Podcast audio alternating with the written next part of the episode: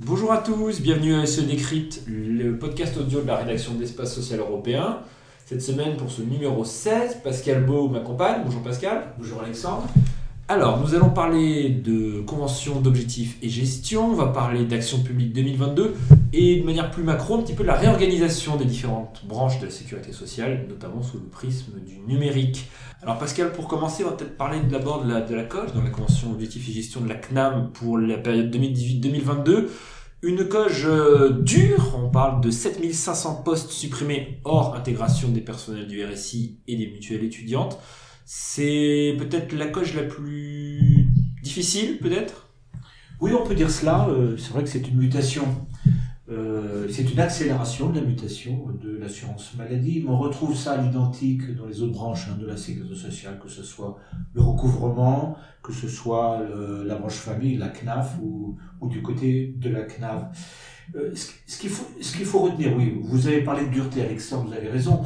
Euh, moins 2,5% de frais de fonctionnement, en effet, en effet cascade. Hein, donc ça va être assez difficile. Et dire pas mal de directeurs de caisse euh, s'interrogent comment ils vont faire. Ça va pas être simple. Hein.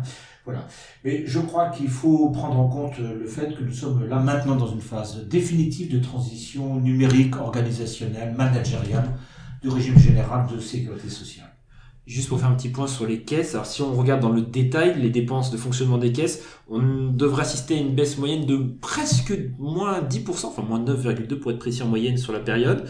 Euh, donc on note moins les caisses, c'est-à-dire derrière euh, moins de prérogatives, euh, moins de missions, surtout beaucoup plus de rationalisation des dépenses. Voilà, vous l'avez dit, plus de rationalisation des dépenses, maintien des missions, voire même peut-être extension des missions, c'est simplement des gains de productivité extraordinaires euh, qui se font jour. Je rappelle que la sécurité sociale française est une des moins coûteuses du monde.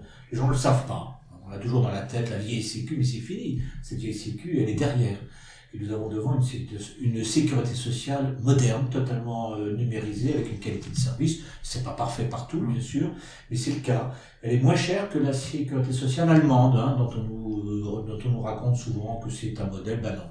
La France va devenir un modèle de sécurité sociale. Je crois qu'il faut l'avoir en tête. Et donc on retrouve ça sur un certain nombre d'indicateurs. N'est-il pas potentiellement un paradoxe au moment où on a la stratégie nationale de santé qui explique que les terrains, sont les, directement dans les régions, dans les départements, il faut que les acteurs prennent plus de prérogatives, fassent plus de part à l'innovation, au développement euh, de missions, de projets de santé, avec une baisse de 10%, même s'il y a une rationalisation qui, est normale, qui est logique, qui est dans l'air du temps. Mais euh, on peut faire plus en faisant moins, plus, moins? Est-ce que c'est incompatible dans l'absolu? Non, peut-être pas. Ça dépend des situations, des missions, euh, des, des euh, je l'ai dit, des situations locales. Parfois, il y a des différences hein, de qualité de gestion entre les organismes, c'est clair.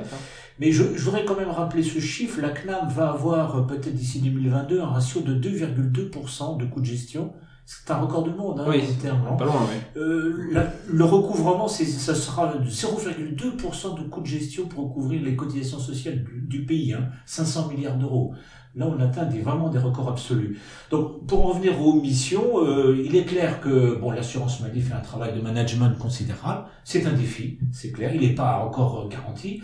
Puis il faudra aussi qu'elle partage des responsabilités d'autres acteurs aussi qui sont, qui font eux aussi qui sont confrontés à ces, ces, ces évolutions-là. Je crois qu'on va vers peut-être une réorganisation à la fois du, des rôles des uns et des autres. Euh, et en même temps un partage des responsabilités. En matière de gestion de risque, ça me paraît tout à fait nécessaire la coche n'est pas que des moins, c'est aussi des plus. Et dans les plus, alors on va mettre un peu de côté, même si c'est très important, le budget de la prévention tabac qui va être en hausse, on parle de plus 20%, ce qui est, quand même non négligeable. C'est surtout la transformation numérique. On voit que le budget euh, annuel devrait arriver dans les 175 millions d'euros, ce qui est quand même un budget conséquent. Au niveau informatique, vous voulez Au niveau informatique, hein, donc système d'information, outils. On voit en parallèle dans les annexes que la CNAM envisage d'ouvrir des dizaines de millions de DMP d'ici deux ans, euh, d'ouvrir les données de santé, enfin au moins de moderniser son approche sur le volet des données de santé.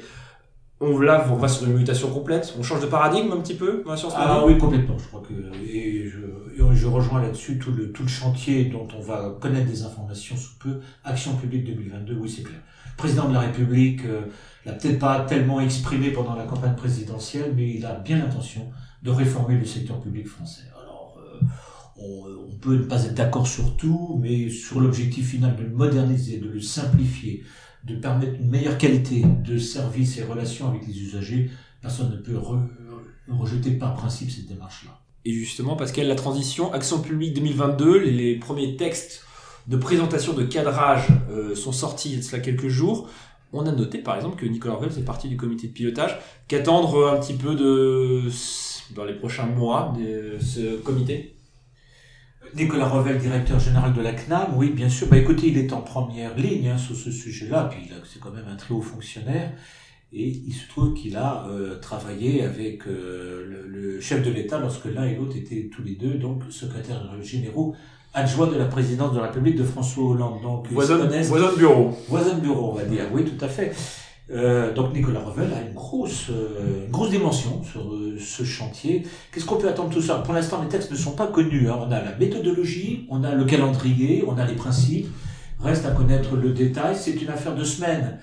Je crois que ça va secouer, Alexandre. Hein. Je crois que le président de la République, encore une fois, a bien l'intention de réformer les choses et pas de faire du petit saupoudrage ou simplement se limiter au rabot qui est contesté ici et là depuis de nombreuses années sur les dépenses, sur les dépenses publiques. Aurons-nous une forme de révolution à la fois managériale, organisationnelle, euh, sur les missions, sur les contours, sur les périmètres euh, On peut l'espérer parce que je crois que dans cette affaire, si on veut réussir, il faut rassembler puis dépasser quelques clivages politiques, idéologiques un peu surannés. Donc on peut s'attendre à une vraie ambition derrière ce texte. Peut-être quelque chose de plus structurant qu'au-delà de 2022, peut-être 2027 aussi, parce que c'est compliqué de réformer euh, l'action publique dans sa globalité, dans sa complexité en, en trois ans, parce qu'on est sur un... Bien sûr, c'est une affaire de 10 ans, 15 ans, voire 20 ans. C'est une feuille de route. C'est une feuille de route. Feuille de route. Dossier à suivre, Pascal. Un dernier mot, le séminaire que se organise le 28 mars prochain sur le management au sein des branches de sécurité sociale et chez les complémentaires? Oui, c'est un premier pas. On va échanger. C'est un séminaire, hein, donc on ne sera pas à 300. C'est d'autant que le souhait, c'est que tout le monde participe à la réflexion et au débat. Donc c'est un premier pas euh, parce que nous voulons accompagner euh, sur espace social euh, toutes ces mutations parce qu'elles touchent au cœur hein, quand même de la, de la conception de la sécurité sociale et de son organisation. Merci à tous et à toutes. Bon week-end et au prochain numéro de Ce Décrypte. Au revoir.